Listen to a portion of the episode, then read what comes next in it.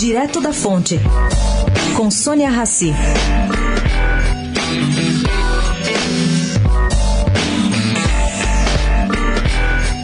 Apesar do estado de São Paulo ter cedido finalmente o terreno do Paquembu à prefeitura, a questão do patrimônio já não estava sendo mais vista pela administração municipal como obstáculo à concessão.